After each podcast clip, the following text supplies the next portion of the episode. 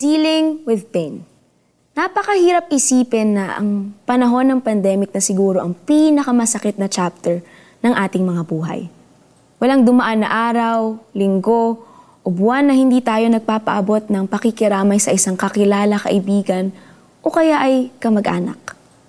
O maaaring tayo mismo ay namatayan. Na-disrupt ang lahat dahil na rin sa pagkawala ng mga trabaho at pinagkakakitaan.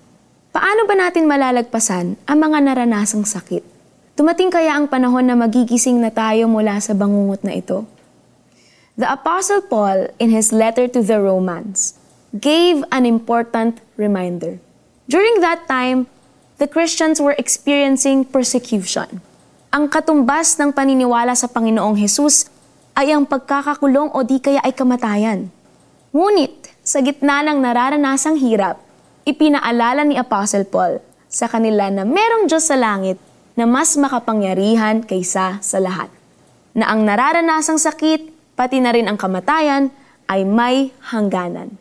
Dahil ang pagmamahal ng Diyos sa kanyang mga anak ay hindi mapipigil ng kahit anong hirap, sakit, trahedya, o kahit pa ng kamatayan. Minsan pakiramdam natin napakalayo ng Diyos sa atin, no? You might even say, nako, hindi niya nararanasan ang pain and suffering na napagdadaanan ko ngayon. Pero ang totoo, sa laki ng pagmamahal niya sa'yo, ay isinuko niya ang pagiging Diyos at nagkatawang tao. Siya mismo ay naka-experience ng hardships. He can give up His life to pay for the penalty of our sins. Ganto niya tayo kamahal kapatid. Whatever pain you are going through right now, ibigay mo lang kay Jesus. Nothing can ever, ever separate you from His love.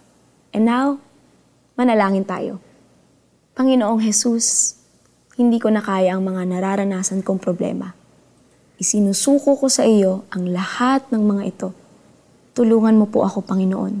Ikaw na po ang manguna sa aming buhay. In Jesus' name, Amen. Hindi! Sa lahat ng mga ito, tayo siguradong magtatagumpay sa pamamagitan niya na nagmamahal sa atin, sapagkat natitiyak kong walang makakapaghiwalay sa atin sa kanyang pag-ibig.